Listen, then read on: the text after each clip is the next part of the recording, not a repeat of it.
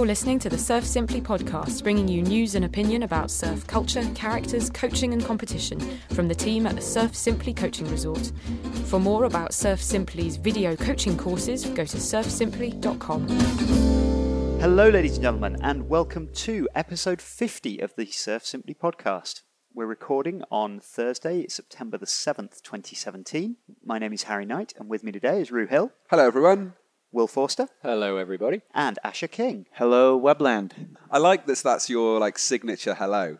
I'm usually the third hello, so I'm like, oh, I got to do something a little bit different. I might try something new. Something maybe something really British. Howdly doodly, everyone. What, what, pip, pip, toodaloo, and burn at your uncle.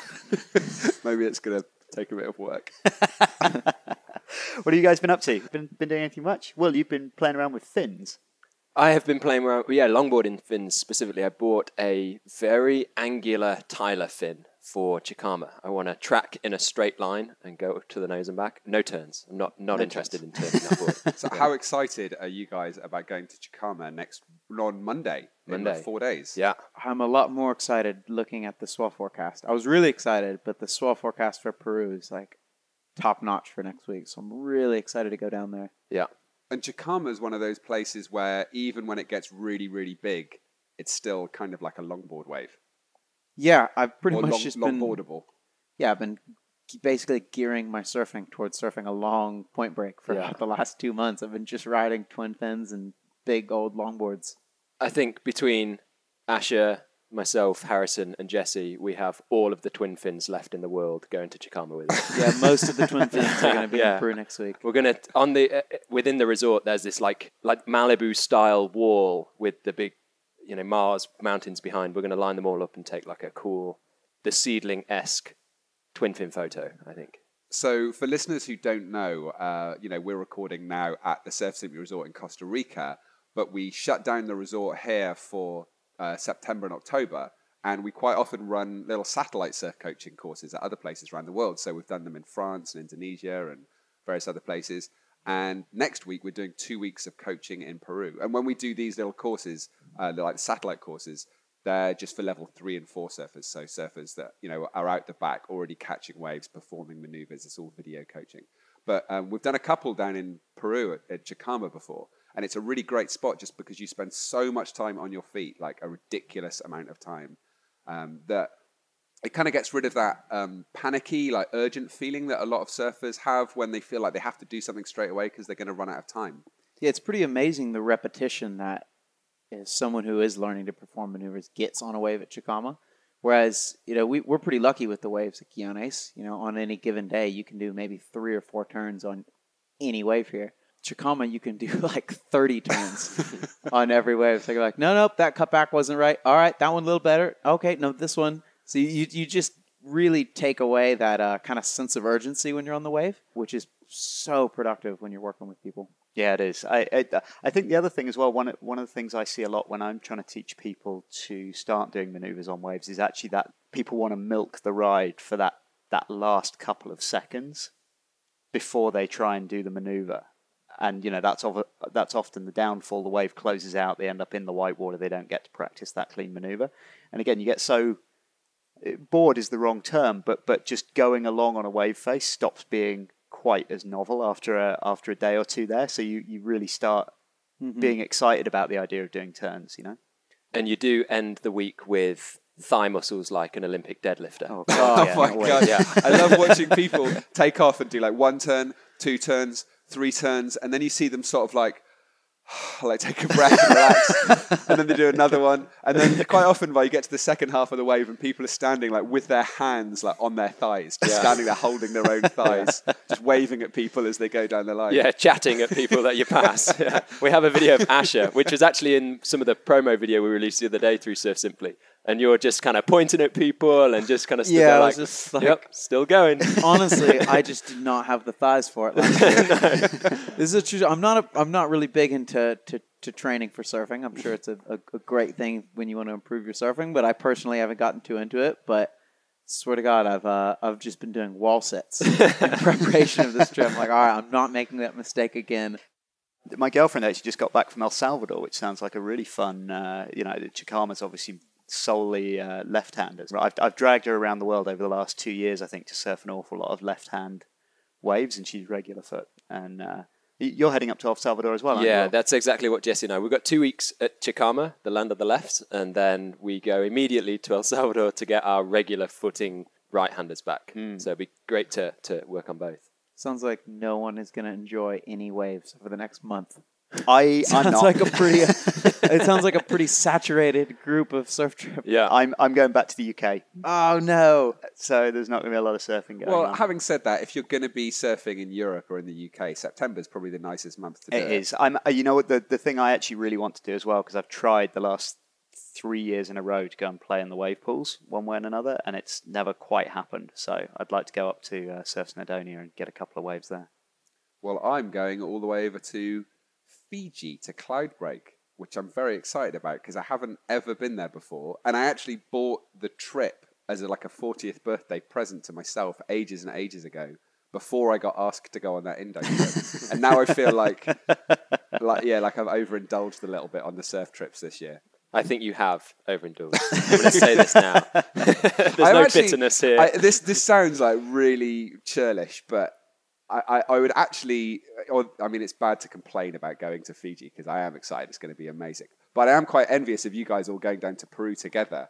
Like I feel like I've, I've had my my fill for recent weeks of like big reef breaks, and uh, yeah, I'd love to be hanging out with you guys down in Peru.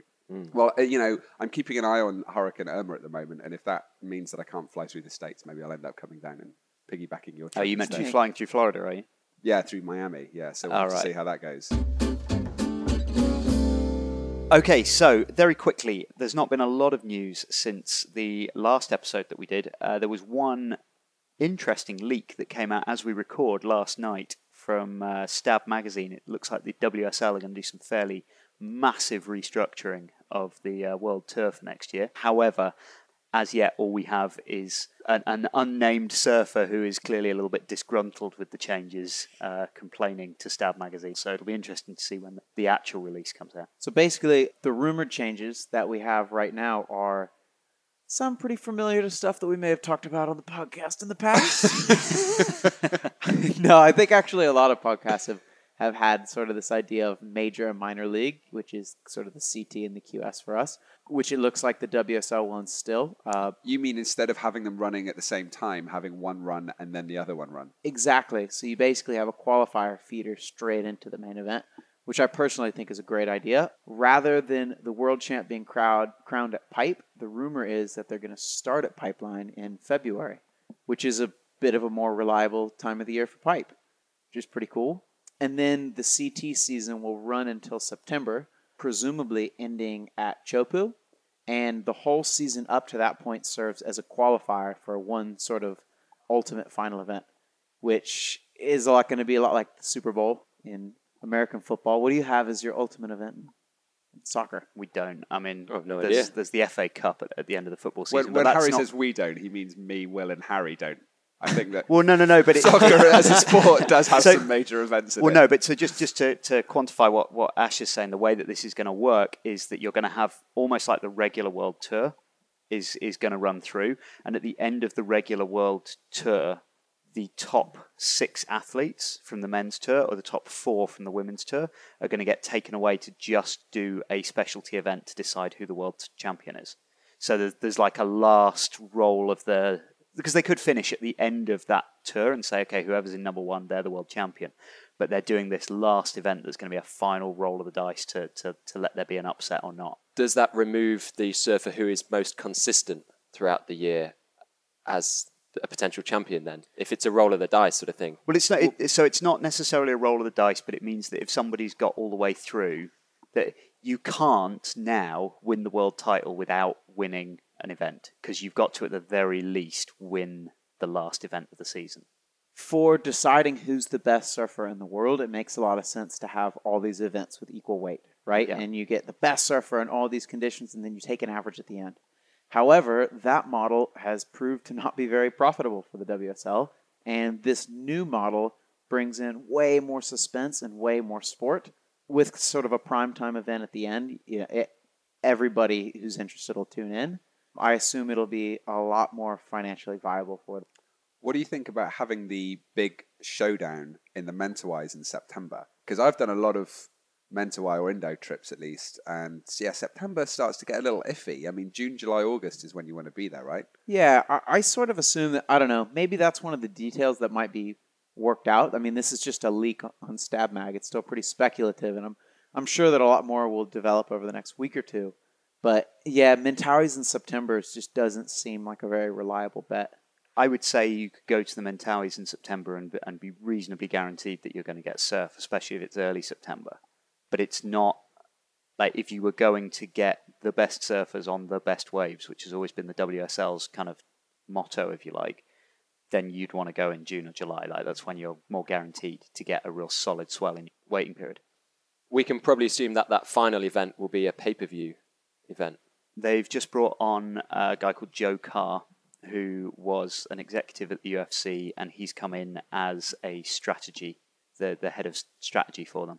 So whether that will include them switching over to pay per view or not, like that's obviously a model that he's worked with over the last five years, um, and has worked well for the UFC. Yeah. I, I don't know. I, I, I think that for surfing to run on a pay per view thing, like they're going to need to do a lot more tweaks than what it sounds like they're doing here before anyone's going to pay for the access to that. Yeah, it's unlikely most people would pay for the whole, like every event within the year. They'd have to do some kind of big promo for one event, kind of like the. I mean, most people don't pay for every boxing fight, but mm-hmm. you'd pay for Well, the I- Mayweather McGregor fight. You know. I heard a, a great one that someone suggested on the uh, our rival podcast, uh, or one of them, that the Ain't That Swell. Our Someone s- Brethren podcast. Brethren Harry. podcast. Brethren We have rival podcasts. um, one of the guys on Ain't That Swell suggested that, that they should just have a tiered system based on the forecast. And if it's two foot, it's basically free. if it's three to four foot, you start paying, and if it's Yeah. like pumping ten foot pipe, then Yeah. uh, Oh, you've really you've really got to put the money down to watch it. It would kind of make sense to have it where you just pay a subscription through the year. So you pay an annual subscription, you know, it's like five dollars a month or whatever, and then you get access to all the WSL content. Yeah, I don't know if it's just me, but in 2017, I do not mind paying for content that I like, Yeah. especially if paying for content meant that they could, you know, lengthen the event window, um, so that you know that you, you know they're they're going to get in good waves, especially Chopu. I I would pay a lot to watch the whole Chopu event. yeah, Um, five five five dollars a month. It's like Yeah, ten dollars a month even. I'd happily pay that. Yeah.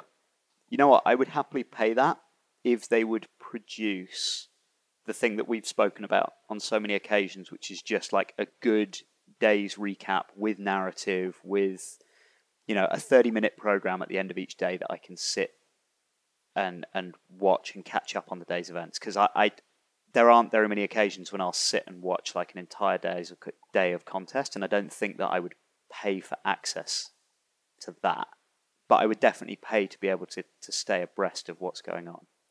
Have you seen some of the content that WSL is creating with uh, like I think Barton Lynch is doing a lot of analysis videos now. Really technical analysis of, of why certain rides score or what judges are going to look for at spots or why certain surfers' techniques thrive really well at certain places.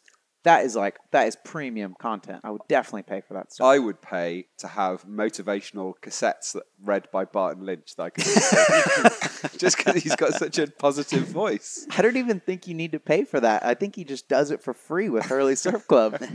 There would have to be cassettes though. I feel like That would be nice. You know, just keep it You want that school. clunk clip as it goes into the machine. Yeah, then play. Hello, guys. Um, just to uh, just to round this off, I uh, I do think it's worth noting all these comments that have uh, that have come out about what's likely to happen with the World Tour. I'm just going to finish off with uh, a quote from uh, Dave Prodan, who uh, we have had on the show in the past, and who is the guy in charge of communications for the WSL. And what he said is uh, that we are currently in discussion to bring ch- bring changes to the sport, the tour calendar, and the determination of the WSL champions. We're having these discussions with our surfers and our key stakeholders, and the conversations have been very engaging and encouraging. We look forward to releasing the details when we are ready. Oh, that all So, sounds exciting. You know what what we've got right now is one of the athletes who's you know at a guess from from reading this thing on Stab, probably a, a lower tier surfer on the WSL, who's gonna who's not gonna do so well under this new system. talking to a, a stab journalist, and, and this isn't necessarily how they're going to run it. This is just some ideas that they're putting on the table. I bet they're not going to end up in the Mentawais either, just because it's so logistically difficult to run a contest up there. It seems odd that they would go from never being able to run a contest up there to having the massive showdown Super Bowl of surfing up there. Right, but what you've got to remember is that right to run a contest right now, you've got to take 36 surfers and their entourages and the media team up there. And, and you know a big enough media team to cover three to four days of continuous competition, whereas what they're saying is, is this is six heats. There's six surfers, six heats. That's it. So there's a much much smaller entourage that you've got to get in, so that they could hold it at the Macaronis Resort and and not even need all the bedrooms there. And there's only what 12 bedrooms, 15 bedrooms there. If they took over Kanduis for a week, done. Where's the best A-frame in the world? The best A-frame in the world. Because here's I would say that'd be a beach break, right? well, Probably trestles. I don't know. You see, Yeah. because he, here's my feeling is is that if you're going to have this event, you're going to have it all culminate and say, okay, this is a do or die contest, Mm-hmm. and then you say, okay, it's going to be left-hand barrels. All of a sudden, that favors somebody. Like that's putting a massive bias onto who's likely to win. Whereas if it was a, a really good A-frame peak, you can go either way. You can surf your backhand or your forehand, whichever's your stronger. Well, that would be kind of the cool thing about Kanduis is it's it's basically just a roll of the dice. You know, what's the swell? Are we at uh, right, but it's still you're at Kanduis or you're at rifles. or you could be at A frames, which is a pretty world class A frame. Um, the thing is about that is that there's no A frame where the scoring potential of the lefts and the rights is going to be equal. Like on any given day, everyone's going to basically, or 90% of the waves are going to be rights or lefts because the scoring potential of the rights or the lefts will just be better. Yeah, you that's know? true. You know what they need? They need someone to like make a wave pool that's got like a really perfect, consistent left and a right. And then maybe they could buy the wave. maybe they could buy the rights to that wave pool, and and maybe you know they'd probably want to do a test contest there just probably to even see how it throw run. Gerry Lopez in the mix Yeah, to give it some yeah. credibility. I don't know. I don't know. Well, you heard it here first, folks. Um, yeah, actually, on the on the subject of uh, while we're talking about competitions, obviously the, the Hurley Pro at Trestles and the or the Swatch Pro for at Trestles for the women, uh, those are both running as we're recording. I think they just got through some round one yesterday. Uh, it's always a good contest to watch, although the swell conditions are not uh, that favourable at the moment. Hopefully, it'll pick up towards the end of the, the uh, contest period. But between now and our next recording, one thing that you are going to want to keep an eye out for is all the rumour mill is saying there is going to be this one day contest at Kelly Slater's wave pool. Nothing's been announced yet, but the, the tentatively they're saying around the 18th, 19th of September. So just keep an eye on that. We'll we'll we'll put a post out on the uh, Surf Simply uh, social media feeds as soon as we know. You're listening to the Surf Simply podcast. So, listeners, we've got two features for you this episode, but before we get into them, we are going to be off air for a while, what with all of our various adventures. We're going to be back around the end of October, I think, so we'll probably have another episode out early November. But, Harry, you've got quite a few interviews that, that we've done. So, are you going to put out a couple of interviews between now and then, do you think? Yeah, I've got a couple of really interesting interviews that I, I think you lovely people in listener land will really enjoy. So I'm going to try and edit those together and get an interview episode together. I think we actually did one this same time last year. We we had a, an interview episode while we were all away on our, our little travels. Yeah, that was a good one. Live Bravely. Good episode. Indeed. In the meantime, if you want to follow any of us on social media, Harry, you're on Twitter and Instagram. Yeah, you can find me on Twitter. I don't use it too much, but Instagram or Twitter at HJM Knight with a K. And Asher? If you want to see pictures of very long lefts, uh, you can find them at at King Asher. Is my Instagram and my Twitter. Aren't you King underscore Asher? Yeah, King underscore Asher. Is that what I However. King Asher also has a very interesting account. Should you not be interested Yeah. in surfing, Will, what are you? I am at Will and the Water. And you can find me on Twitter and Instagram. If you just search for Ru Hill, then uh, I'll pop up. I've got different handles on both of them. But I think there's only one Ru Hill on both. So, our first main feature for this episode, I wanted to revisit something that we spoke about a little while ago, going way, way back to episode seven of uh, the podcast that we recorded in February 2015. We spoke about the idea of volume to weight ratios and the idea of you know, not just looking at the raw volume of the board, but trying to balance that out with how big of a board you're riding for how big of a person you are, and looking at that ratio as a, an indication, and it, to allow you to cross compare sizes of boards with different people. And I, just to go into that a little bit for anyone who's not, who's maybe a little new to the ideas of board design. Um, the volume of the surfboard is, is just a measurement of its overall size, you know, how much physical space that surfboard takes up, which is really important because how much space the surfboard takes up is a really good indication of how buoyant the surfboard's going to be. Most boards are about the same density. So a surfboard of a given volume will float in a very similar way on the surface of the water and float a similar amount of a person, a similar amount of weight in a very similar way. Now, we didn't used to use volume. Volumes become more and more important because surfboard designs have become more and more varied. It used to be that, that whatever the best surfers in the world were riding, everybody rode the same things. You know, they, everyone rode longboards in the 1960s and these pin-tailed single fins in the 70s and twin fins as we rolled into the 80s. And uh, the problem came that as the boards that the uh, the real elite surfers were riding became more and more and more high performance. Actually, they became quite impractical for most surfers, and particularly through the mid 90s, where the, those rocket outboards that, that Slater and Machado and those guys were all riding, they, they just didn't work. I've just bought one of those. yeah, bold, bold move, I have to say. Possibly a mistake. We'll see how it goes. Well, it's a good job we're talking about this now, then, Ru, isn't Yes, it? it is. yeah. but basically, the, the, the boards that the, the pro level riders were using were not that functional. And it, it kind of encouraged over the last 10 or 15 years this real explosion in, you were mentioning earlier, Will, all the twin fins that you guys are riding, a resurgence in longboarding, all these different things. And it means that when you go down to the beach or when you go to a surfboard shop, there is just this complete array of different sized and shaped boards. And it's really hard to know the, the old way we used to do the measurements of the boards was, you know, oh, well, I'm riding a board that's six foot long and, and 18 inches wide. And now that doesn't tell you anything because the boards are such different shapes. We needed a way for me to be able to, to look at a different design and say, okay, is that board big enough for me to ride it? Is it going to be enough of a surfboard? Six foot long by 18 inches wide sounds like a horrible surfboard. but no, it's true. Like I've got five foot five boards that are bigger than six foot three boards. Exactly, exactly that. We then started using the volume of the board measured in, in litres of displacement. So if you pushed the surfboard down into a bucket of water, how much how many litres of water would flow out over the side. It was a, measurement that they were already using in windsurf equipment in Europe, which is why it was easy for us to jump on it.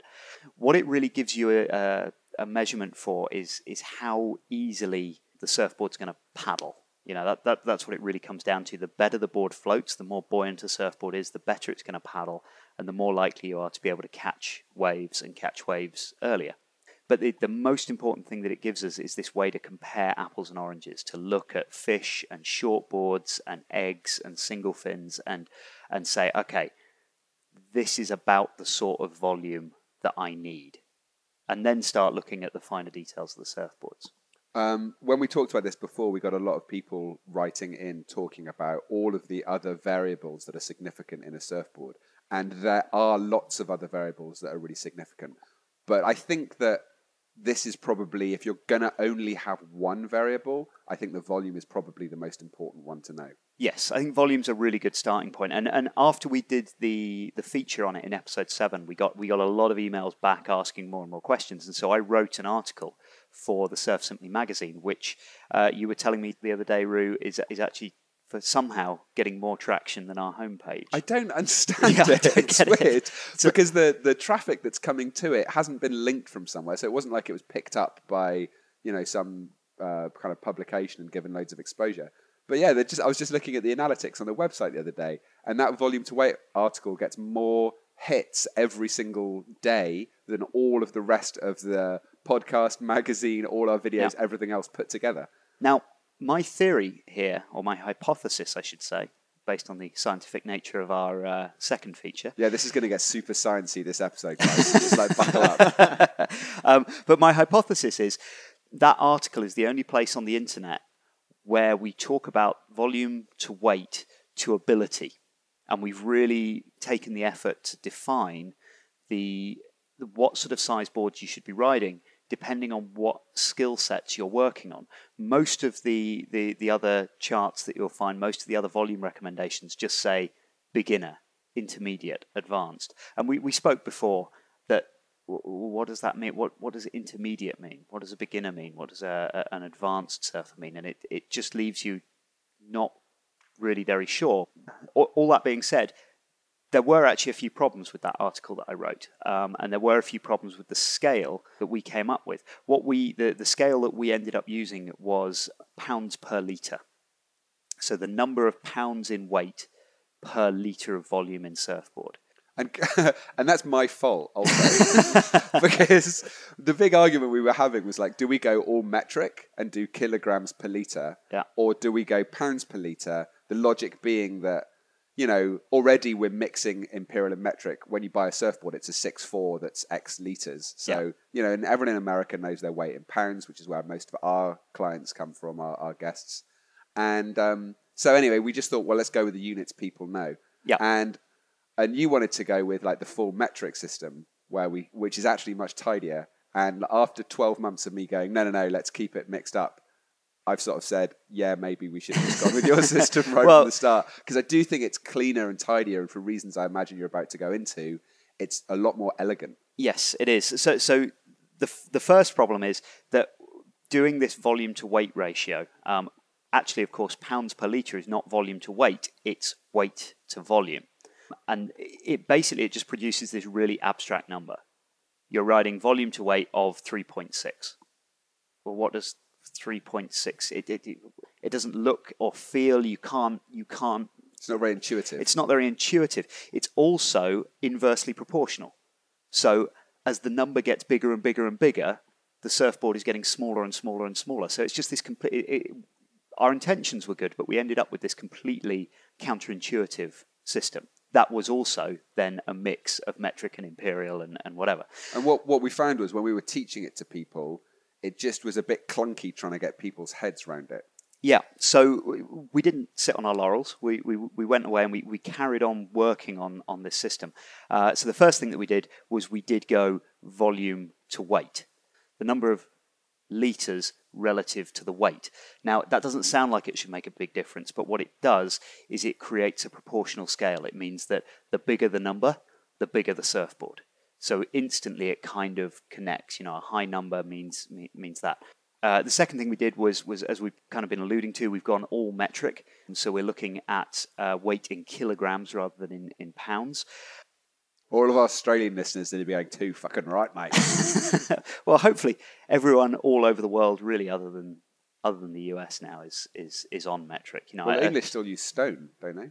Well, no, not really. I mean, here's the interesting thing: in as as people going about their day to day tasks, Americans use pounds, and the English have this even worse system of stone.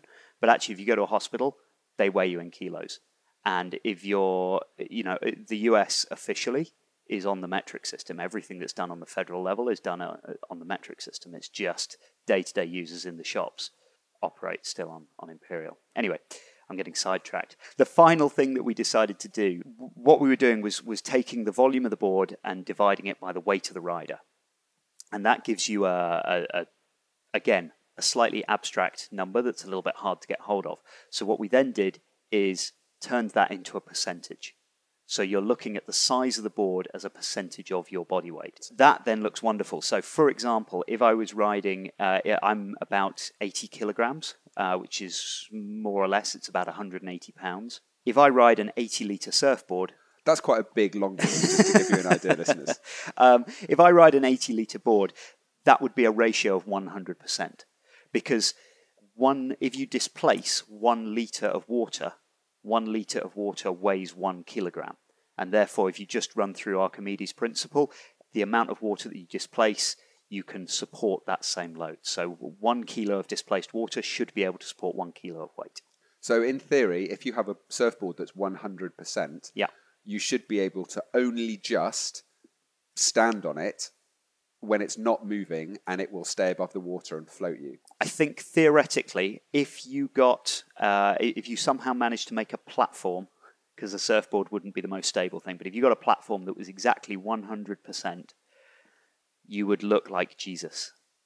the Oh, just- board would be completely submerged, and the the bottom of your foot would be on the surface Oh, of the yeah, water. yeah, that's right. Uh, kind of like neutral buoyancy. It would be absolute yeah. neutral buoyancy, yeah. A 100% ratio would be an 80 litre board for me. A 50% would be a 40 litre board, 40 litres for um, 80 kilograms. Now, as we just said, that means the board is going to be under the water when I'm lying or standing on it. The whole board's going to be sitting well under underneath the water. The force that's then going to allow you to, you know, sk- stand on the board and skim across is the hydrodynamic lift from the board moving across the water. And so the smaller the board, the more of that hydrodynamic lift you're going to need to generate in order to support your own weight. Does that kind of make sense? Yep, crystal clear. Fantastic. Um, so we've now got this this new scale, this this um, ratio of of volume to weight expressed as a percentage.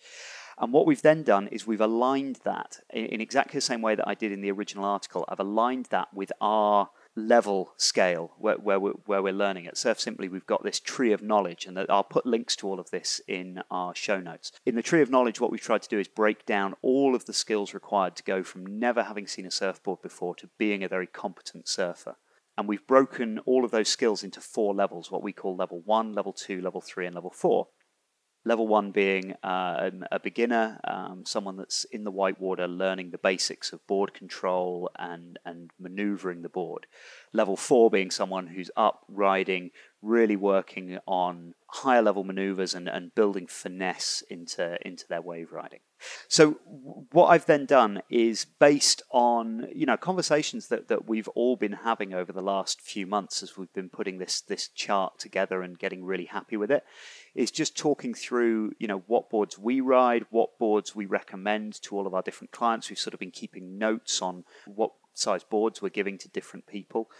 And, and, and I mean, the big thing for us as coaches is we're so regularly hit by the problem that someone's choice of board, specifically the volume, becomes very quickly the limiting factor in their surfing, and Yes. we can't coach them unless we put them on a different board. Yes. Yeah, absolutely.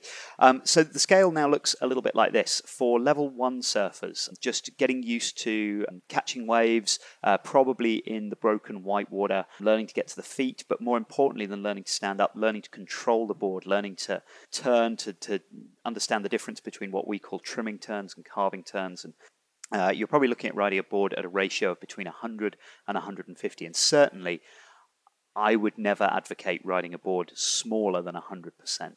Because exactly as we said, that board's neutral buoyancy is not enough to keep you and the board above the surface of the water.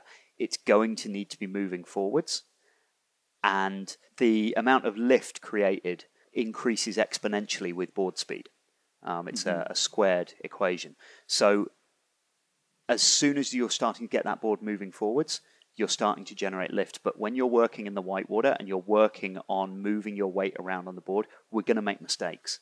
And so you really want a board that by default is going to keep you on the surface of the water and is going to have that stability. Uh, even more than that, if you ride a board that's a bit too small, you probably can stand up on it and go along. But one of the big things, like you said, is, is trying to learn how to stall and accelerate and to carve and to trim down the line and then to walk to the back and carve the board back round the other way and go forward. And this is all stuff that we use the whitewater for as a sort of a training ground. And if you ride a board that's a little bit small, as soon as you put your weight back, you stop. Yeah. And so you can't put your weight back and perform turns and move forward and accelerate. So it kind of defeats the point of being in the whitewater at all. I mean, as I say, you can learn to stand up, but that's it.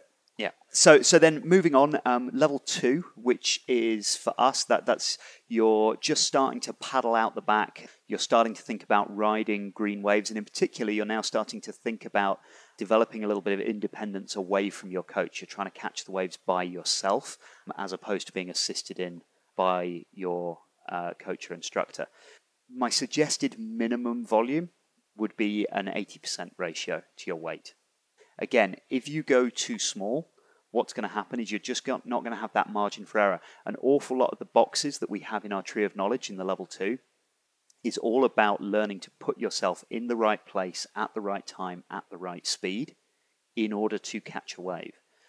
And if we make little mistakes in that, having a slightly bigger board will allow you to get away with those mistakes. You'll be aware of them, you'll be catching the wave very late, or you'll have to really dig and put those extra paddles in, but you will be able to catch the wave. and continue working on some of the other boxes that are in level two, which is once you're up and riding, thinking about now trying to turn and surf the board across the wave face a little bit more. If you ride a board that's too small, pretty much all of your waves are going to be really, really late drops, very, very steep. Um, it's going to be very difficult for you to start to progress away from, from running straight into the beach of the whitewater to start thinking about angling across the wave face. And actually, that's something that we see in level three surfers as well when they're riding boards that are a little bit too small for them. In their mind, it's a good size because they're catching waves and going down the line. And in their mind, they're thinking, oh, a lot of the waves are kind of closing out today. And actually, it's not. It's that their board's so small that a lot of the waves, they're only just catching them and they're coming over with the whitewater and getting stuck behind that initial section. That just happens all the time, doesn't it? It, it does, exactly that. So, so yeah, just to, to carry on, level three is we're now talking about a surfer who's riding across the wave face who is maybe starting to think about performing some basic maneuvers on the open face, starting to think about cutbacks, starting to think about little re entries off the whitewater, maybe thinking about speed generation through pumping and compression and extension. And most of these are kind of horizontal maneuvers rather than vertical maneuvers. Yes, yes. So the, these are, you know, a, a, cutback is generally described as a, as a fairly horizontal maneuver, and we're definitely talking more about a, a an S turn cutback rather than a roundhouse cutback.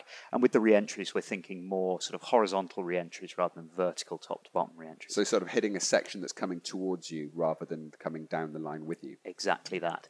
Um, and again, uh, uh my suggested ratio is somewhere between 65 and 80 percent. And certainly, I wouldn't recommend going below a 65% ratio.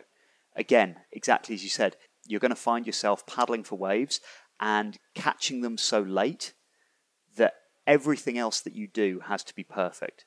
Your angled takeoff has to be perfect. Your pop up has to be perfect in order for you to get the opportunity to work on these maneuvers. And if it's not, you're going to find yourself low down on the wave face with no speed getting stuck behind the whitewater. So, I guess another way of saying that is if your main priority when you're out surfing is actually catching unbroken waves, then you want to be on a board that's 65% or bigger. Yeah, exactly. Now, it's, it's worth pointing out here that I, am going through this saying minimum uh, volumes. And as we're going higher and higher and up in, in these levels and in ability, these numbers are getting smaller and smaller and smaller. But what's really important is these are just suggested minimum volumes, and there is nothing wrong with people riding bigger boards. Asher, if, if those of you that are following Asher on Instagram or, or Will or, or Ru, who all like riding bigger, longer boards, you will see on their social media feeds that riding big long boards will in no way, shape, or form hold you back from doing advanced level 4 maneuvers, even though they're riding close to 100% uh, volume to weight ratio. But there are problems with you know a level 1 surfer riding a very, very small board. Or, or anyone riding a board that's just too small for their level. Yes. I, and, and, and another thing worth bearing in mind as well is, is it's not, when we're talking about these levels, it's not like you are level 2 or you are level 3. I mean, when you're out at an average beach break, you know, on a on a head high day, then then yeah, your level's going to be consistent. But you might be level three when you're out at Guiones on a head high day. But then suddenly, I mean, I was out at a big reef break in Indonesia not long ago, and I was very much just thinking about getting over the ledge and getting into some of those waves. So while I might consider myself sort of doing level four stuff when I'm here at the at the Guiones, you know, I was very much back to just wanting a really nice big board, well over that 65% ratio, just so I could get into these big kind of monstrous waves that I was trying to paddle into. Yeah. Yeah. So will the percentage scale reflect that? For example, with, with boards designed to surf bigger waves, like and waves that you know Rurai or, or, or anybody is uncomfortable with, you're not actually performing maneuvers. Let's say it's it could be anything from you know Guiones to those big reef passes that you're surfing. If you are surfing those, does it fit into that 65% category? Uh, yes, slightly. Well, well, one of the interesting things that we've done, we, not only have we revamped this, but we've revamped our tree of knowledge over the last uh, couple of months as well. And one of the things that we've done is in level four, we have a, a skill stream that is riding bigger waves, you mm-hmm. know, pushing yourself into bigger, heavier conditions. And what that does is the path from there leads you back in to level two. Does where a big old loop all the way a big old round. loop all the way back to where you're paddling out learning the conditions, you know, learning some independence, learning to be in the right place at the right time at the right speed. And, and so and predicting waves, of course, which is the big thing. Exactly. So we, have kind of built the, the idea is that that this volume to weight ratio that we've come up with should sit alongside our tree of knowledge, and it should allow you, you know, exactly as you said, Ru, someone on a, a head high day at, at their local beach break might be working on level four skills, but it's for me, I am working on certain level four skills. There are also level three skills that I have not perfected. And if I'm working on those level three skills, it might not be a bad thing for me to take one of my bigger boards out to have a little bit more volume. So, depending on what I'm working on on any given day, you could use the tree of knowledge and this volume to weight scale to give you an idea of what would be a sensible board to take out. I would be really, really interested to see a comparison on volume between surfers that are surfing really tremendously big waves, where literally anyone's goal is just taking off and going straight, and the volume of someone who's maybe just getting used to um, standing up at all. Uh, well, well, just to give you an idea, the I, I know that a, a- good average size for a big wave gun is somewhere between 50 and 70 liters, Okay, depending on so the length of the big. board and, and who it is. Now, your weight in kilos is maybe low 60s. low 60s. I'm about 140 pounds. Okay, so so we're talking somewhere between 80 and 100 percent That's really interesting. ratio for a standard for a gun for you, which would line up with what we're saying with with you know a level two surfer. And that, actually, that's the uh, about the, the ratio of the 7.0 gun that I've just bought for taking out to Fiji. There we go. Even though the forecast doesn't look like we're going to get any waves. There we go. Um, so anyway, pushing on through the chart, um, we, we I've sort of interjected a, a level 3.5 into this scale, um, just because there, there there is that point. Level three is quite a big um, is quite a big region. And, and Um, actually, each of these levels is almost an order of magnitude bigger than the preceding one in terms of how long it takes to progress through and the amount of skills in it. It does. So, so you know, le- le- level three point five is is where you you're getting a basic cut back in, and you're getting a a basic re-entry, and it's really moving forward with perfecting those maneuvers and also understanding how to use them on a given wave, how to link those maneuvers together. Moving into level four, level four is interesting because we've actually split the um, stream. We've got a longboard specific stream, we've got a barrel riding specific stream. I mentioned already the big wave. But if you're going down the performance surfing route, which I think is you know where a lot of people think of in terms of level four surfing, you know, advanced surfing, And, and you know, imagine 12 o'clock vertical turns off the Yeah. top of the wave type of thing. Yeah, we've got big- contest surfing. Big vertical re-entries. We've got uh, roundhouse cutbacks. Um, yeah, uh, all the stuff that you would expect to see going on at Trestles. In fact, uh, over the next couple of days, my suggested ratio is between forty and fifty percent. So, what are some of the top pros riding? To give us an idea. So that's the final thing: is the pro level riders. Now I've put pro level as thirty-five to forty percent, and that more or less matches up. I, I- I said we've we've cross-referenced all of this with a lot of other stuff. One of the things that we've cross-referenced with is the other volume calculators that are used online. One of the big ones is the one, the Guild Factor, that is used by Lost, by Roberts, by Super, uh, and that was developed by an ex-pro surfer. And and it's actually it's the same thing. The, the Guild Factor is your volume to weight in liters and kilograms. They just haven't done the multiply the end result by 100 to turn it into a percentage. And he recommends basically 34 to 36 percent for WCT pro surfers, and it's a bell curve, and the vast majority of them are falling in at that 35%, which is what what we recommend uh, as a pro level rider. So, what are you riding at, Harry, as your as your most high performance shortboard? Um, well, so the, the the shortboard that I ride day to day is about 33 liters, which puts me at about 41%.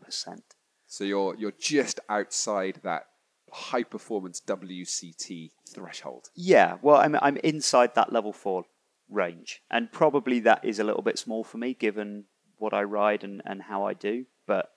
That's actually smaller than both Jesse and I ride. We ride the same. We, we both ride at 46%. And I think mm-hmm. that's interesting because it's a good example of why it's good to talk about percentages, not liters, because I'm 70 kilos and Jesse's like 50 something kilos, 54 kilos, I think.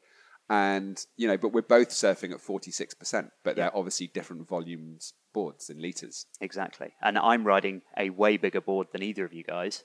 But you're actually riding a smaller board. But I'm actually riding a smaller board. It's so peculiar. how does your uh, how does your longboard size up, Ash? I was going to say, so mine are kind of all over the board. My most high performance surfboard would come in at like uh, 41%. percent And that's pretty much a board. That's a board I only ride when the waves are really good, Yeah. but I consistently ride boards all the way up to almost 150%. There we go. Your, Um, your longboard's about 150. Yeah, my longboard's about 150%, and I have boards at nearly every increment on the way up. I probably have eight increments on that way up, and I, I really think that is important for the listener to that that percentage is super useful. But compare it with what your goal is in the session. You know, uh, sometimes it is the most high performance surfing you can do. Sometimes it's going to be it's going to have an emphasis on something else, and that's where you want to choose your corresponding percentage from. Absolutely. If you're working on big, long roundhouse cutbacks and uh, floaters, then you you literally don't need as tight a turning arc as if you're working on vertical snaps off the top. Mm-hmm. Yeah. So you know you can surf a bigger board, and you can have a, having a bigger board means you can get more down the line speed and have more space between you and the critical part of the wave to draw that big, long carving turnout. Yeah, for example, basically when I'm trying to do just that, I really enjoy riding a board that's significantly bigger, like a 6'4 at 34 liters. I'm not sure the percentage, but um, yeah, just because of that rail line and because of the added volume, I can go a lot faster and I can draw a much longer arc. Yeah. Um, when I was always buying uh, like off the rack surfboards, my recommended in inverted commas literage was always around like 32, 33. Um, but actually, from experience, buying and riding those boards compared to the boards that I have slowly um, preferred in this case from just riding a lot of different boards, they were way too small. I, you know, in contrast to what I ride now, like a 33 liter board compared to like my high performance shortboard being 40 liters. I, my wave count is higher, and so I've had the, the, the chance to practice all my maneuvers with way more consistency.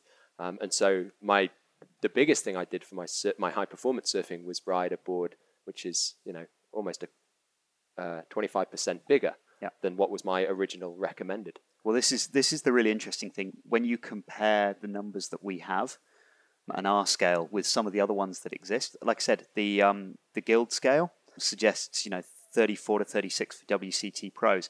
It suggests 38 to 42 for an average surfer. Now that's not an average surfer. You know, when when we compare that with what we've built, you know, between the four of us just in this room, we've got thousands of hours of, of coaching experience at all different levels. 38 to 42 percent for an average surfer. Well, we're talking about an average good shortboarder. Like if you took all the the ripping shortboarders around the world, then yeah, that would be about right. Um, it says for a novice surfer, 40 to 50 percent. Well, so that's a novice surfer out the back working on turns. That's not a novice surfer that's never seen a board before. So the really important thing that we've done, like I say with this chart, is we've aligned these volume to weight ratios with specific skills and specific drills that you might want to be working on. Yeah, I think generally speaking, when you look online at volume calculators and these variations on these kind of charts for from any of the surfboard manufacturers, they they always sort of have the what they call advanced as being like pro level, then intermediate is like slightly below pro, and then entry level as, as still sometimes even like for a short board, still often like a really, really small board. Yeah. So usually what you'll find is that all of the boards are just really geared around like incredibly high performance surfing that I think only a tiny percentage of surfers are actually performing at that kind of level and performing those kind of maneuvers need those tiny little boards. Yeah. Um, and I guess it's because probably the people sitting down designing the boards, designing the website, working in those places are really they're surrounded by pro surfers and they're probably pro surfers themselves and their whole scale is just shifted a long way away from 99% of people and what they're doing in the water. Yeah, I, I think as well the idea that, uh, as I mentioned at the start of the article, that the the reason the way that we used to measure boards was uh, was by length, and you know the, the, the, there was this idea that the smaller the board, the better a surfer that you were, and that's kind of carried over into the volume thing as well, and, and this idea that the smaller volume you can ride, the better a surfer you are, and I, I guess the the final point for this really is that just don't ever make a size of board or a volume of board or, or even a volume to weight ratio a goal um, or a target. Firstly, because as we kind of alluded to at the start of the article, volume is only a starting point when when considering surfboards. Looking at volume or volume to weight ratios gives us an ability to to cross compare all these different designs of surfboards with all these different shapes and sizes of athletes. But you can go away, you could just take a square cube of foam that was the right volume to weight ratio. You're not going to catch any waves on it, you're not going to surf on it. We've got to consider all the rest of the design features of the surfboard to make sure it's actually going to work for it. And the second reason is that you should be thinking of, exactly as Asher said before, a style of surfing or a specific maneuver. That should be your goal. And you then want to ride a board that's going to help you achieve that goal rather than one that's going to hold you back from it.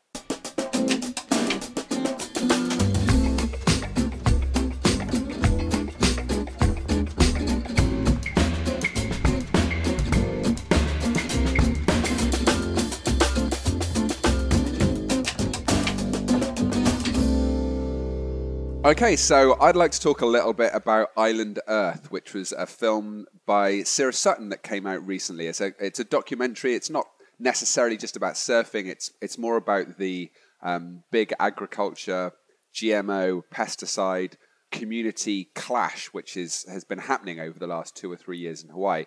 Now, I will just warn you in advance. I did just get pretty into this, and so because it's just it was about a lot of areas that I'm super interested in. So yeah, the next sort of you know the next bit of the of the show, listeners, is if you're interested in GMOs, pesticides, and just reviewing evidence and just science generally, you'll enjoy this. Otherwise, you might not so much. so, you see, as I said, Island Earth is this new film by Cyrus Sutton. So, he was a pro surfer on and off and, and a filmmaker, and he's the guy behind Korduroy TV. You guys know that? Mm-hmm. I do. Um, you may also have seen his toes over the nose on the cover of Surfer's Journal back in 2011. One of my favorite uh, Surfer's Journal covers. I think it. I think it's the only cover of any major magazine taken with a GoPro. Ah, that is a good fact. Mm. Um, he's also done a bit of work commercially for Adidas and Apple um, as a filmmaker, I think. Now, I have to confess that before I sat down to watch this, I did feel a certain sense of trepidation, as I'm sure anyone who's uh, familiar with the scientific literature and GMOs might. I was a bit worried that it was going to be a sort of poorly researched string of hand waving claims that were totally unsupported by evidence, which created this kind of false choice between two options. So, you know, on the one hand, you typically have the wholesome family who are growing their own food organically. And on the other hand, you have the evil big corporation who are destroying the planet and all the people on it. So, was it that? Well, I'll, I'll kind of talk through a few points that the film made and, and let you decide. Uh, and I, I will say, like, there's there's so much in this film that I could have got into. I, I, my first piece that I wrote on it uh, was about an hour and a half long, so I decided just to hit three of what I think are the really big big points. But there's a lot in this film that I'm just not going to touch on purely for time. So the film makes these three basic claims. One, uh, pesticide usage has gone up with the widespread use of GMOs. So that's over the last sort of 20 years or so. Mhm. Two, kids are having their health affected by the spraying of pesticides on crops, specifically atrazine. That's the one chemical they talk about in the movie. Right. And three, the problem could be fixed if we all started growing organic food.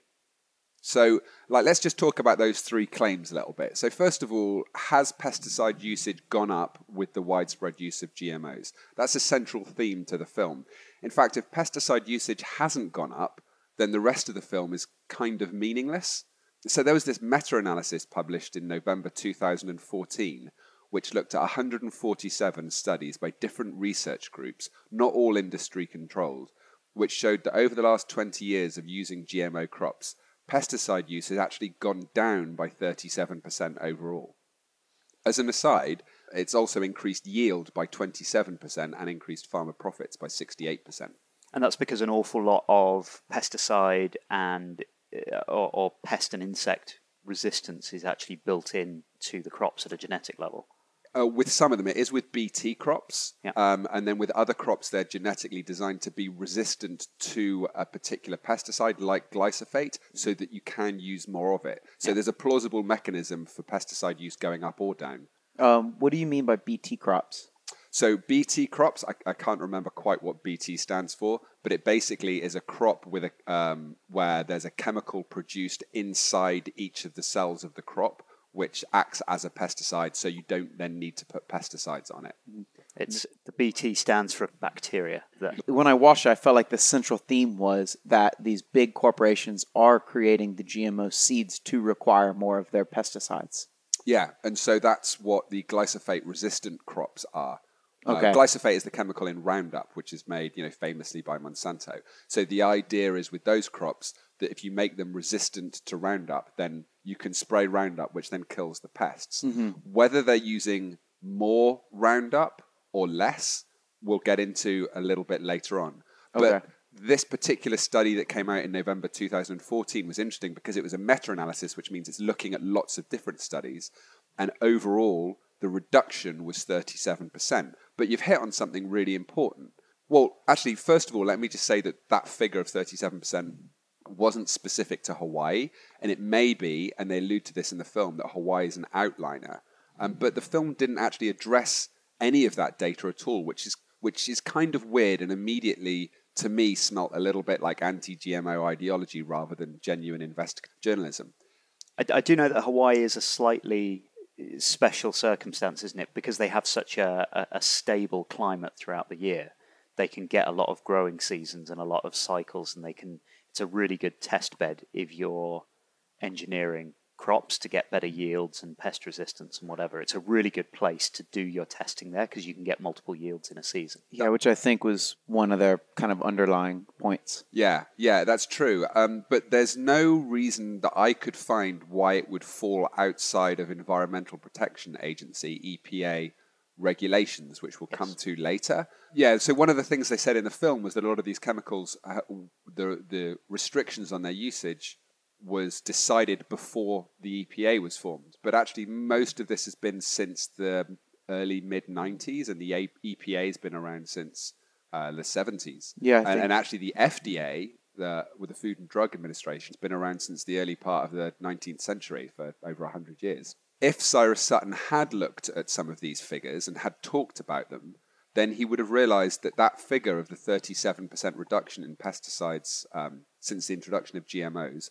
while it contradicts the claims he made in the film, is actually as meaningless as the contradiction to those claims, precisely because GMOs aren't one category.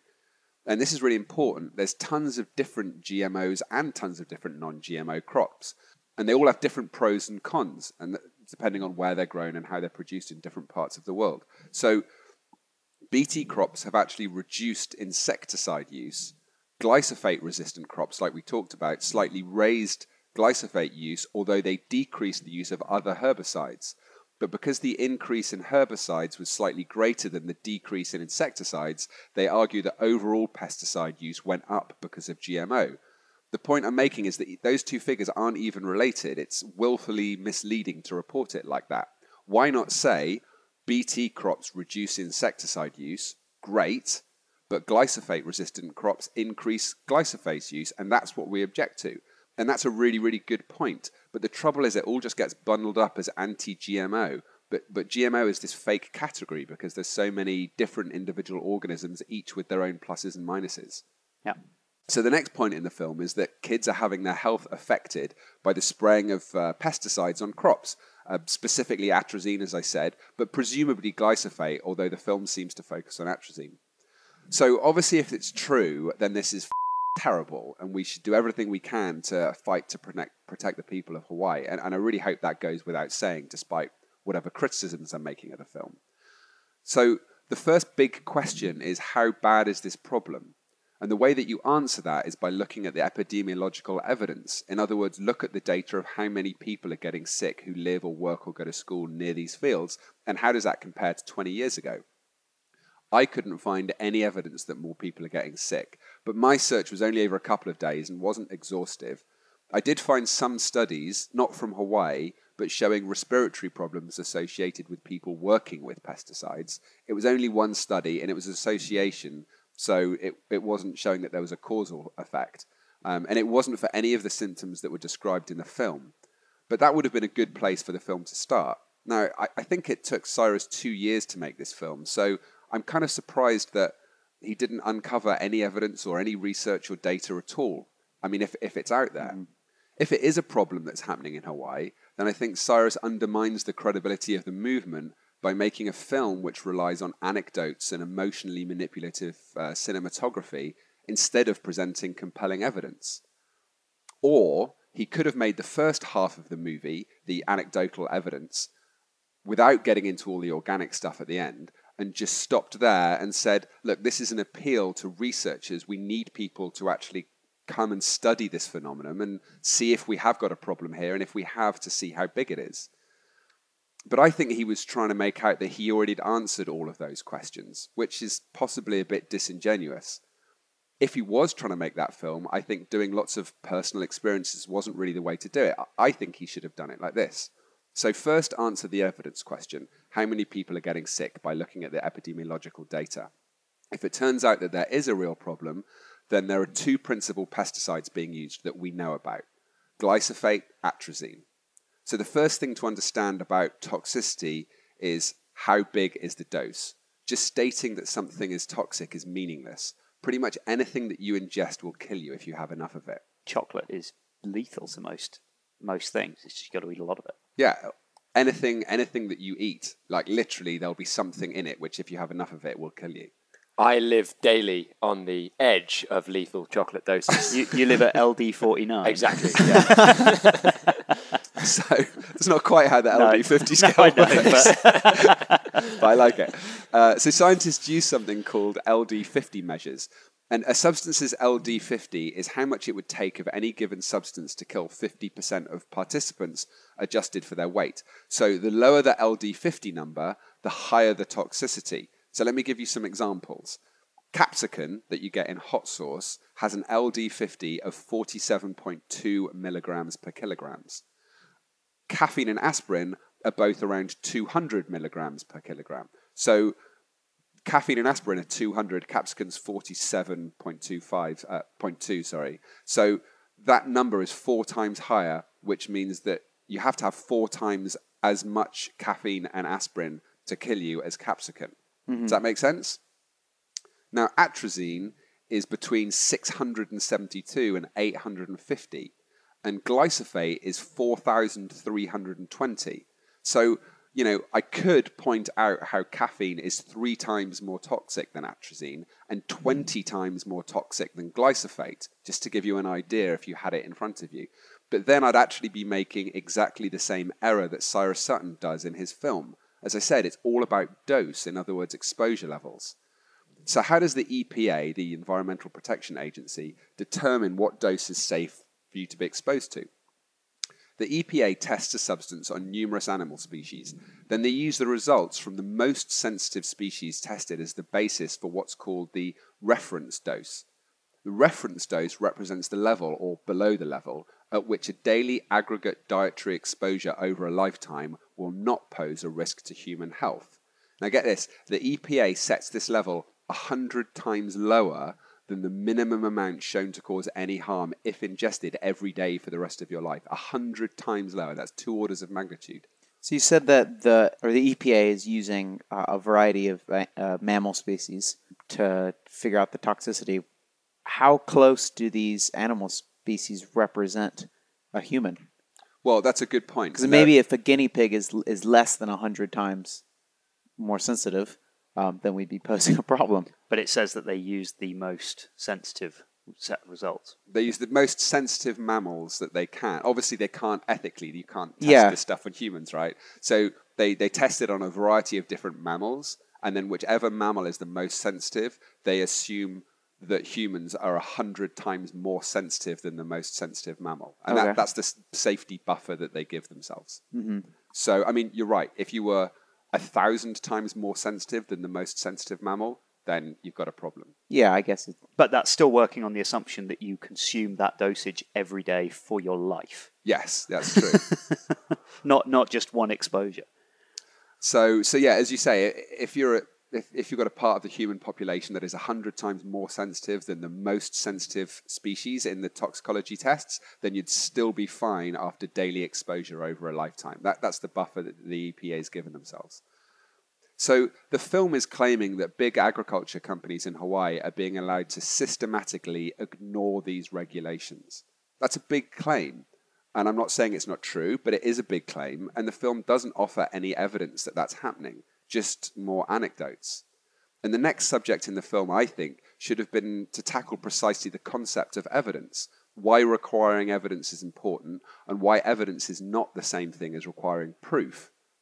They should have talked about why anecdotal evidence, and by anecdotal I mean people's personal accounts, it's a great way to prompt us to dig deeper, but it can't be relied upon as evidence in and of itself because we don't know all the variables in any one case. Uh, we don't know the subconscious biases, the factors that haven't been properly observed or taken into account when they were telling that story. Hence the famous saying, the plural of anecdote is not data.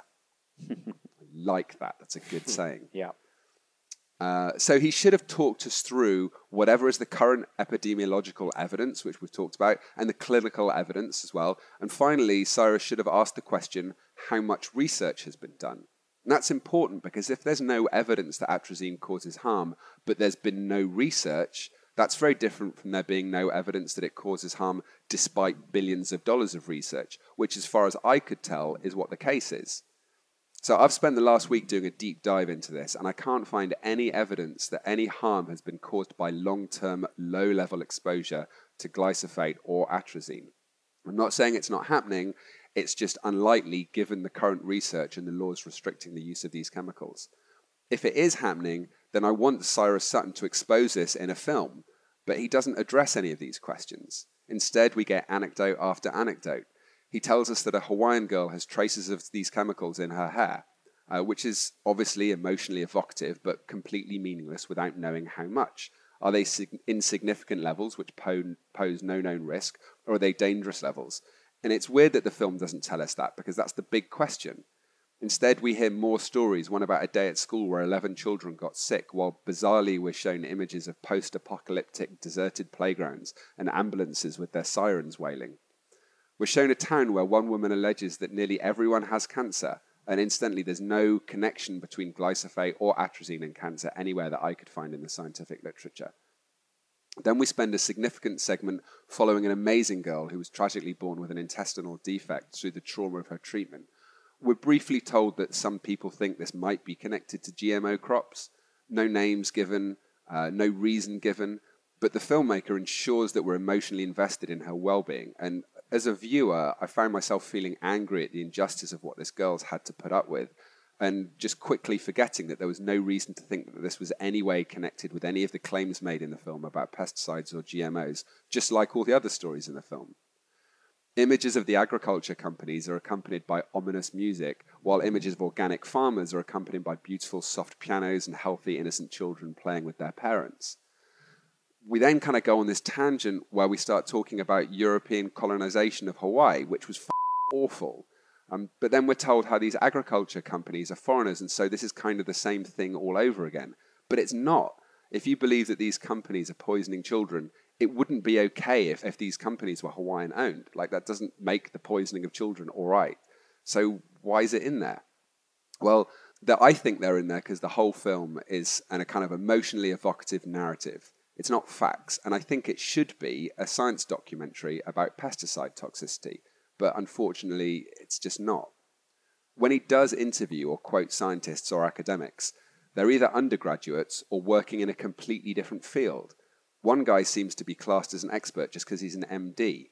Or they put in quotes from scientific bodies, like this one from the American Academy of Pediatrics, which said, and this came up on the screen right after we've seen a post apocalyptic uh, playground, children exposed to chronic low levels of restricted use pesticides are at higher risk of autism, ADHD, leukemia, and asthma. Right, that sounds pretty damning, right? Mm-hmm. Well, after hours and hours of research on every website and publication I could find uh, by the American Academy of Pediatrics, I couldn't find that quote anywhere. I couldn't even find the same sentiment expressed in different words. The only thing that came close that I found was a statement that um, ingesting, so eating high levels of pesticides, could be linked with ADHD, but this could be prevented by washing fruit and vegetables before consumption. So, so a little, a little twisted. Yeah, which is very different. The main expert, and I thought the most compelling interview, was the former researcher who'd worked in the field of atrazine toxicity. He's a guy called Tyrone Hayes. Um, now, this guy says he's done research which showed that long term low level exposure to atrazine caused sex changes in frogs.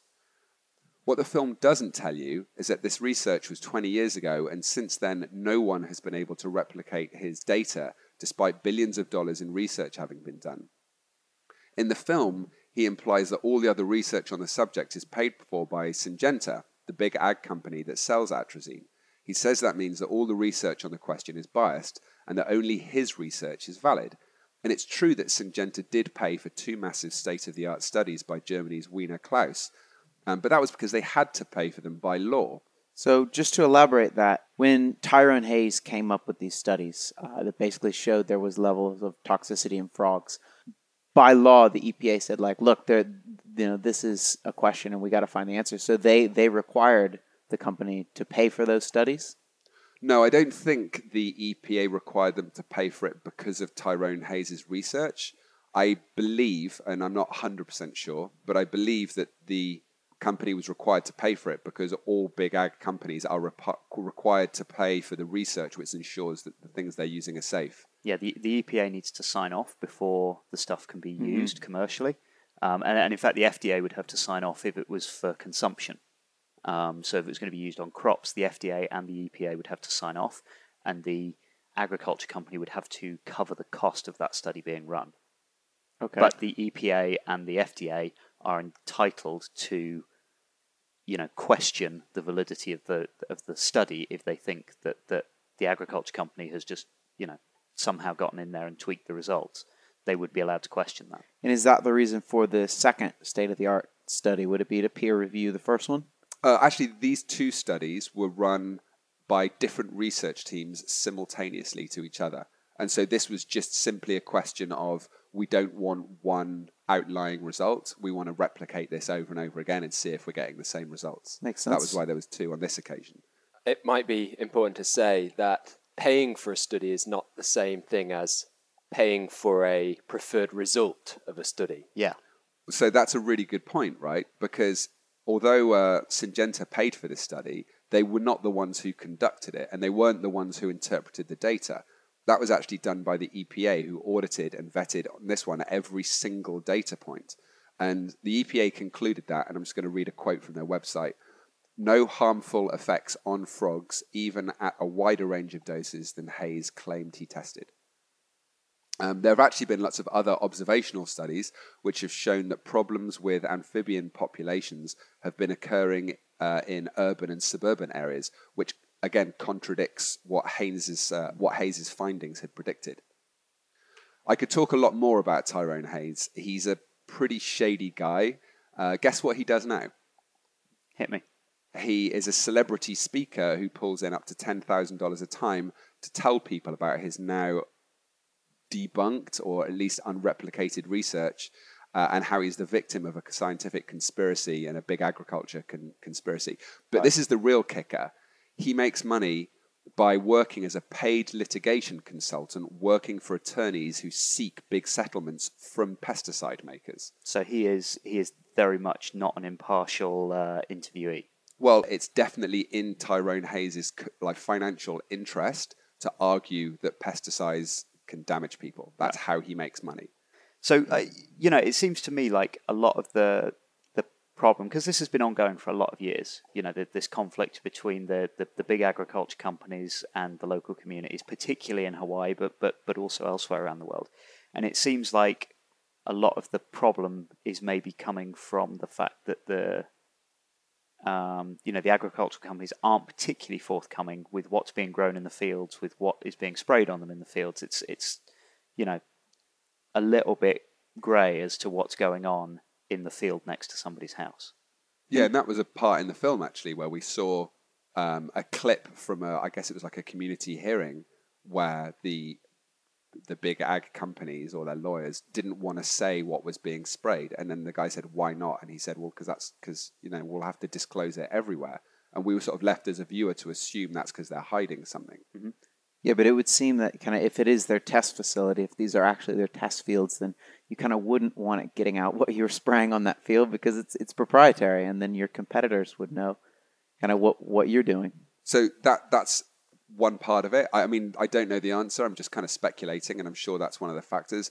Another factor as well is, and just to be slightly tangential for a moment, the anti-GMO crowd. And I will say as well that it was great that in this film they weren't banging the GMOs are bad for you to eat drum because you know that's like a science question that's just been put to bed a long time ago. They're perfectly healthy, Yeah. so it was nice to see that at least we weren't going to have to get into that. But um, there's the anti-GMO crowd that's around at the moment is trying to advocate GMO labeling of foods that you buy in supermarkets. So Yeah. it should say this contains GMOs on it. And their argument is the same thing. It's like if you're not hiding anything, why not just say it?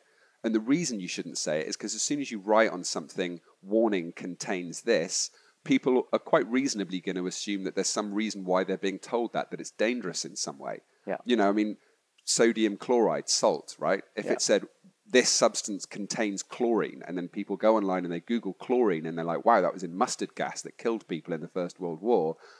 Oh my God, I shouldn't eat that. And it really, it's just because they don't understand how chemicals work Yeah. right? So, I mean, it's a terrible idea to label food as containing GMO because then people are going to assume there's something wrong with GMOs. Yeah. Otherwise, why would it be labeled? I mean, and, and actually, and this is a side point, that, that's kind of the organic industry is pushing for that because they know it gives them a marketing advantage. It's got nothing to do with science or health. Yeah. But so going back to this this other thing, it's you know if if you're spraying glyphosate on a field, you know it's a scary sounding chemical, and people are going to think, well, why is there a warning sign up there saying glyphosate is being sprayed in this field? Like, should I move? Should I be worried about this? I'm going to start getting out and campaigning. You know, as we now know, it's hundreds of times less toxic than caffeine. I'm sure if it said there is caffeine being sprayed on this field, people wouldn't mind. Yeah. So think how many problems and how much work these companies are going to create for themselves by announcing things that are not dangerous because people will assume they are. And I think that's a very legitimate reason for not wanting to say, as well as the the intellectual property where they're kind of developing mm-hmm. things. And again, I mean, Asher and I are just speculating here, listeners. But it would have been great if um, if Cyrus had explored these in the film. Yeah. Okay, so we don't have any compelling evidence to back up either of Cyrus's first two claims, um, but that didn't stop the film concluding that there was a problem and then moving on to provide us with a solution. And, and the solution the film put forward is that we should ditch conventional agriculture. And when you hear people talk about conventional agriculture, listeners, they're, they're including in that the use of GMOs. And instead, we should all grow organic food. Okay, so I think this is where it gets really interesting. So, so here's the problem. By 2050, we're going to have to feed about 10 billion people. Right now, we're using all the arable land that exists in the world. There's no more farmable land for us to expand into unless we start hacking down forests, which we don't want to do. And even then, we don't get a whole lot more. The biggest environmental impact of farming is not the pesticides that are used, it's just the land usage Well, and water as well. And and water, yeah, but land Yeah. usage is the main one um, because water gets extrapolated from that. So our big challenge is how efficiently are we using the land that we already have to, provu- to produce food. If we can use less land to produce more food, then eventually we're saving people from starvation, and of course we're saving the planet from environmental degradation as well. Okay, so what do you guys think is more efficient?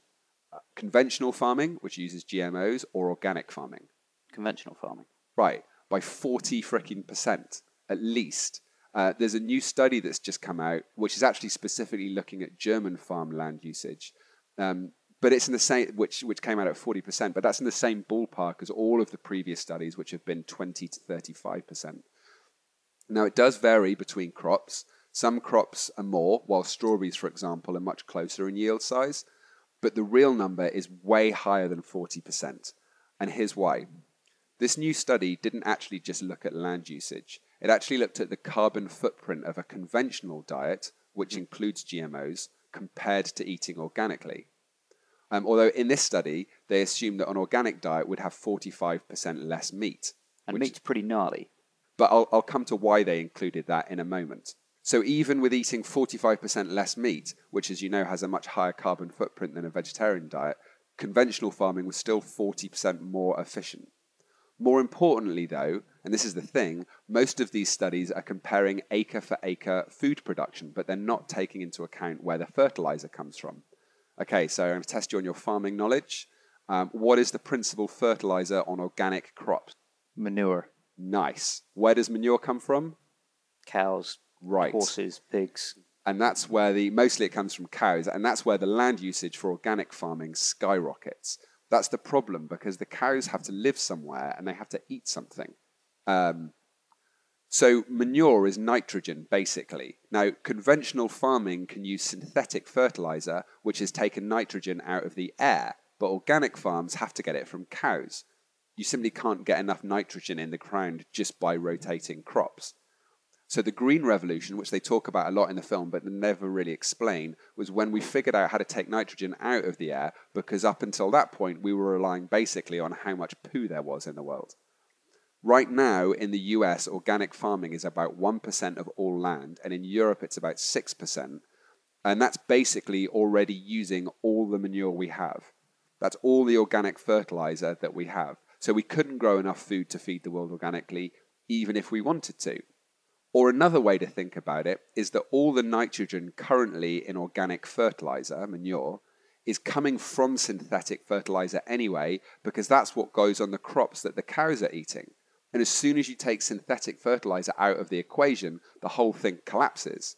So this whole idea that we can feed the world with organic farming is total um, bull Manure. manure. Ah, you like that? Excuse the pun.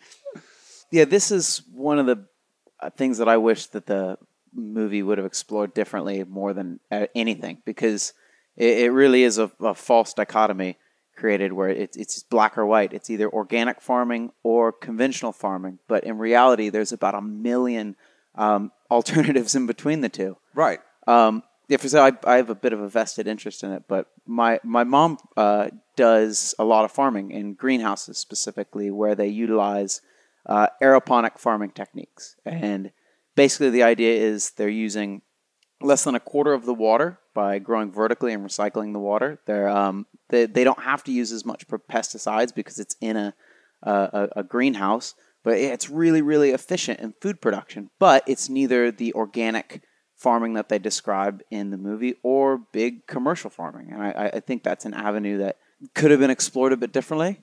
So I had a couple of really interesting conversations with your mum about this, and because she's one of the leading authorities on it. And one thing I didn't ask her um, was about how it scales up, because sometimes you have these really good technologies that work at a small scale, but when you try and scale them up, suddenly you just have some unforeseeable factor, like it's a prohibitive cost in terms of, you know, tr- trying to scale the, the towers across, you know, acres and acres of field. I, I I don't know what what the situation is with that particular technology and scaling. Yeah, basically, I think it scales quite well. Um, it, it, I guess the limiting factor is just the, the greenhouses. How big are you going to um, build the greenhouse? Right now, I think they're not specifically geared at doing mass production, just because that's not really um, what she's interested in.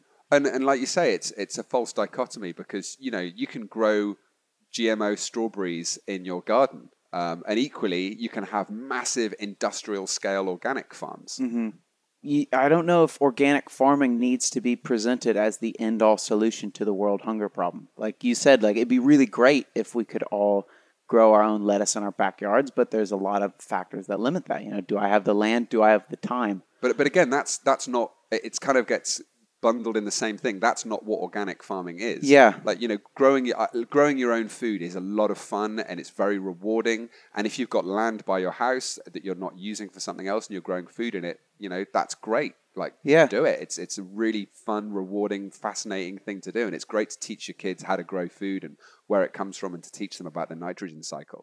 But it's not one or the other. And, Yeah. and growing your own food and it being o- organic, those things are, are not connected in any way. Yeah, and that's something that I really would have, that's a story I would have liked to be told because a lot of the benefits of growing your own food is not necessarily just having that food there. A lot of it is, you know, uh, having a relationship with your food. There's a lot of data that shows that the further you are disassociated from the food growing process, um, the more likely you are to make choices towards more processed or more unhealthy foods. You know, I, I know it's a great learning tool about nutrition just to actually be there for the full nitrogen process and to be growing. And that that's a story that I think would have been really nice to tell. Yeah, and I, I think just being thoughtful about what you're eating is huge. And Of anything course. that you can introduce into someone's life where they're being more thoughtful about what they're consuming is big. I mean, like most, we're, are we all vegetarians? You're, you still eat meat now and again, right, Harry? I'm, I'm an occasional meat eater. You're an occasional meat. eater. So, like, I became vegetarian about six months ago, and I, it just it meant that I now think about everything that I put on my plate because I couldn't eat all the default meals, and just that process of starting to think about or having to think about what I was eating. Um, you know, I think it's a really positive thing. It makes you eat much better. The other thing about growing your own food is that when you buy stuff in a supermarket, it'll be optimized for you know shelf life usually. Whereas if you grow heirloom seeds, whether they're GMO or not, there are some amazing GMO heirloom seeds that you can buy. It can be optimized for taste, so it might not last very long. That tomato or strawberry or sweet potato, but it'll be like absolutely delicious. But because you're picking it and then taking it upstairs and eating it, you know, you don't need that long shelf life. So you can eat much better food than you might buy uh, from a supermarket. But again, that's got nothing to do with organic or anything like that. I mean, basically, organic really is not connected to any of this, is it? Uh, Organic is a marketing term because you, you can you can throw pesticides and herbicides all over organic food, and it's still organic. It's just you have to use a specific set of pesticides that they've decided are are not made by big agriculture. But but I mean, most of them are terrible. Like they're way worse than any of these ones we've been talking about. So this was a, a really egregious admission uh, in the latter part of the film, is that he just doesn't mention that organic foods have just as many pesticides, actually more than GMO foods. So copper sulfate, which is a really common organic pesticide, and of course is somehow fine because it's natural, which of course is a marketing term and has no scientific Yeah. significance at all. That has an LD50 of 30, 30 milligrams per kilogram. That's 20 times more toxic than atrazine, and it's 144 times more toxic than glyphosate, and it breaks down more slowly in the soil. And am I right in saying it's also significantly less efficient at doing its job? Uh, yes, It's it's not as good at keeping the pests down as as those other chemicals. So you have to use more of it to that's, that's keep the pests away. true. That's true of pretty much all organic fertilizers. You have to use more of them and more frequently because they're less effective. So there, there's a there's a great article actually about organic pesticides by Steve Novella on the Neurologica blog. Uh, I'll just read you a paragraph from it quickly. Uh, the assumption is that natural pesticides are safer than synthetic pesticides, but there's absolutely no scientific reason for this assumption. The source of a chemical says nothing about the properties of that chemical. When naturally derived pesticides are tested, they are just as toxic as many conventional pesticides, especially when you consider the whole picture. You need to consider not just the direct toxicity, but how much needs to be used, how often, and how much gets into the environment, and the effects on non target species. Overall, natural pesticides are less effective and therefore have to be used in larger amounts and more frequently. You know, I think that there's just this fear out there of like chemicals, and people somehow think that chemicals aren't natural and that they're bad. And like, I would just say to you listeners, like, don't be scared of chemicals. Chemicals are nature's building blocks. Everything in the natural world is made out of chemicals, like everything. An organic papaya is made out of chemicals. You're made entirely 100% out of chemicals. Every product that you ever buy that says all natural has just got chemicals in it because it's made of chemicals because that's what everything's made of. So, to conclude, I think looking at Cyrus's film, you know, and as a general rule, it's good to always attribute to people's words or actions the most generous possible interpretation for their motives. I like to ask myself, what's the best possible intention someone could have had behind saying or doing this? And if you think I'm coming down a bit harshly on Cyrus, and you're thinking, look, he may have got it a bit wrong in the way he presented the film, but he's probably a good guy and he's probably genuinely worried about the people he cares about. Well, just think about this. If kids are getting sick in Hawaii from pesticides, then Cyrus has made a film which obviously presents these powerful personal stories, which are compelling if you're not familiar with all of the common pitfalls which we all make when evaluating evidence, but actually present zero compelling evidence to anyone genuinely interested in exploring the facts behind what's going on. Let me give you an example of why that's a problem for the people that Cyrus features in the film. So, I love the Bing Levitator. I think it's a great nose rider. This is your surfboard. Yeah, this is my surfboard that I was surfing this morning. Right. If you ask me why it's such a good nose rider, and the reason I gave was, well, because it's blue and blue is an awesome color, then you'd be left thinking, well, if that's the best reason that he can come up with, maybe it isn't such a great board.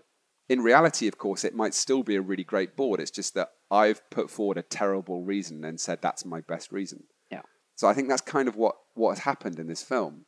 You know, if there is a pesticide problem in Hawaii, then in my opinion, Cyrus Sutton has undermined the ability of the local community to fight that problem in exactly the same way, despite possibly having the best intentions. But I have to point out, he didn't put one credible scientist whose area is GMO, pesticides, or agriculture in the film. He didn't put one representative from any of those big ag companies to talk about it in their film either. And those big companies, like, they know they've got a PR problem. I'm sure that Monsanto would love to have a guy in the film putting their side across if, if they'd been asked. You know, at some point you have to think this isn't really an oversight. This is someone trying to tell a very specific story who doesn't want inconvenient facts cropping up in his film. On the other hand, if kids are getting sick in Hawaii but it's not from pesticides, and right now there doesn't seem to me to be any clinical epidemiological evidence that kids are getting more sick than usual. I mean, autism rates have gone up across the board, but that's because we're better at diagnosing autism, not because there's more of it, anti vaxxers. But if these reports are correct and kids are getting sick, but it's not from pesticides, well, then, it, you know, it seems that it's got to be something else. Uh, and again, by, by so adamantly being convinced that it is about these pesticides, you're distracting us from that. And that's not good either. To be honest, it seems to me most likely right now that there is this compelling narrative within the community which is all about big corporations from the mainland versus local families, and then confirmation bias kicks in and kind of does the rest. In other words, every time someone gets sick, then in people's minds, that's just more evidence that it must be the pesticides. So in people's minds, the evidence is overwhelming, but you know that's exactly how confirmation bias works. If that's what's going on, then if you're a parent in Hawaii, seeing this film is likely to cause you a huge amount of unnecessary anxiety. And if you're someone whose child is sick or who has autism or leukemia, well, now on top of the trauma of dealing with that, now you have the added burden of all of that guilt, feeling like, you know, maybe this is in some way your fault from where you chose to live or the food you chose to buy. Uh, and I think that's really bad. Mm. The other message that runs throughout the film is about distrusting the scientific consensus, and I think that's really dangerous. When people trust the scientific consensus less than the opinion of their friends, that can lead to climate science denial, the anti vaccine movement, evolution denial, people dying from curable illness because they chose to opt out of, of conventional treatment and have uh, alternative medicines instead. And, you know, that's just the tip of the anti science iceberg. Like, don't get me wrong, there's a lot of bad science out there, but the answer isn't simply to stop doing science. The answer is to do more science and do it better. Simply stopping doesn't make any sense. That would be like getting a math equation wrong and then concluding that instead of trying to do better math in future, you should stop doing math and start just guessing at the answers instead. And sadly, that's the conclusion reached by the only Hawaiian scientist that Cyrus decides to introduce us to in the film, which is a real bummer because it would have been nice for him to present a Hawaiian scientist as a positive role model instead. A single study can be shown to be wrong, but it's science that shows us if it's wrong. It's a self correcting system. That's the whole point of independent peer review and replicating data. Sometimes it takes a while, but over time, evidence for any specific claim builds up. Either way, and you, you end up with a scientific consensus, not just one crappy study that makes a stupid headline in the HuffPo like chocolate found to prevent cancer. The reality is that a real scientific consensus is built very slowly and unsexily over time. There are rarely like big eureka headline moments. It's more like the needle just slowly heads in one direction or the other on any given subject. Each study just nudges it a little bit more. But once the needle is all the way way over on one side of a subject, after hundreds of studies by unconnected individuals looking at the same problem from different sides, if you then say, no, I just don't agree. Actually, I think the Earth is flat or 6,000 years old, or GMOs are bad for you, or organic is healthier, or climate change might not be happening, or astrology is great. Then you're almost definitely wrong. And you're on the wrong side of history, as they say. All right, that is everything that we have time for in this rather extended episode. Um, but hopefully, that's uh, lots of stuff to keep you going over our uh, over our possible absence. Yeah, we're not going to record for a while, so you could listen to this episode in two bits. Yeah, perfect. And, and if you disagree with my whole piece, please email Harry at podcast.com. well, before we uh, before we wrap up, uh, we just got our regular what to watches. Ash, what's your what to watch? I was pretty jazzed on the new Dane Reynolds piece. Every time I think Dane Reynolds is getting fat and kind of over it, he releases something that, like, all right, this guy still got it. Yeah, his uh, his his latest piece with his company Former is pretty special. He's kind of just checks all the boxes, surfing big waves, really big waves. Uh, Will, what would you like to recommend? Uh, Bouncing with Ryan Burch. It is a Stab magazine video, um, and it's all things Ryan Burch. He's uh, talking about his inspiration as a shaper, uh, you know, what it was like for him competing as a youngster, and some of his cool boards. Uh, uh, Ryan Burch is just amazing. I'm a big fan. Go watch the video. Can I just say that it feels to me like in the last year or so, Stab has really upped their game. Like a lot of the best material, a lot of the stuff that we're recommending on these what to watches is coming out of Stab. And they just released like most of their back catalog of videos on Vimeo and, and YouTube. Yeah. So you got a lot of uh, Stab Mag videos to watch while we're gone. Uh, what's your what to watch, Ru? My what to watch is a book. Do you remember books? Ah, those those weird paper things. It's an art book by an artist called Kurt Jackson, who's from Cornwall, and his his book is called Obsession: Following the Surfer. And I don't know about you guys, but generally speaking, paintings of waves I think just look pretty shit. Is that okay to say? They're just like they're quite cheesy most of the time, and you know. Anyway, this guy I just think is is an amazing painter. He does quite painterly Turner esque kind of paintings. Uh, I've actually got the book. I'm looking at it now. I got it from Harry's mum, but uh, it's it's a really amazing book. Anyway, check it out. Kurt Jackson. yeah, and it's worth pointing out that the sales of that book are going to help Surfers Against Sewage. Oh, cool. Can I do Can I do one other what to watch? I haven't actually seen it yet, but there's a documentary on Netflix called Resurfaced. It's about veterans coming back and dealing with uh, post traumatic stress disorder by going surfing. And uh, I don't know. I haven't seen it. It might not be good, but it looked really good from the trailer, so I'm going to check that out. Oh, there you go. Well, it, there we go. Listeners, watch it, and we'll have another uh, another film review from Ru in the next episode. the angry irate film review. Whilst we're in the business of second what to watches, can I say another as well? go for it. The it's another stab thing. I went crazy with stab on my Apple TV the other day, so I've been watching a lot of their stuff. Um, the Red Eye Rob Machado film. I don't know if anyone's seen from that. Reef. Yeah, very cool. It's Yeah, with uh, it's Rob and, and Taylor Knox um, in France, and Rob surfing man. It it just gets better and better. He's so smooth and so stylish, and you know on sort of some lumpy onshore waves in France, he's just the coolest stylish surfer ever. So definitely go watch it for some inspiration.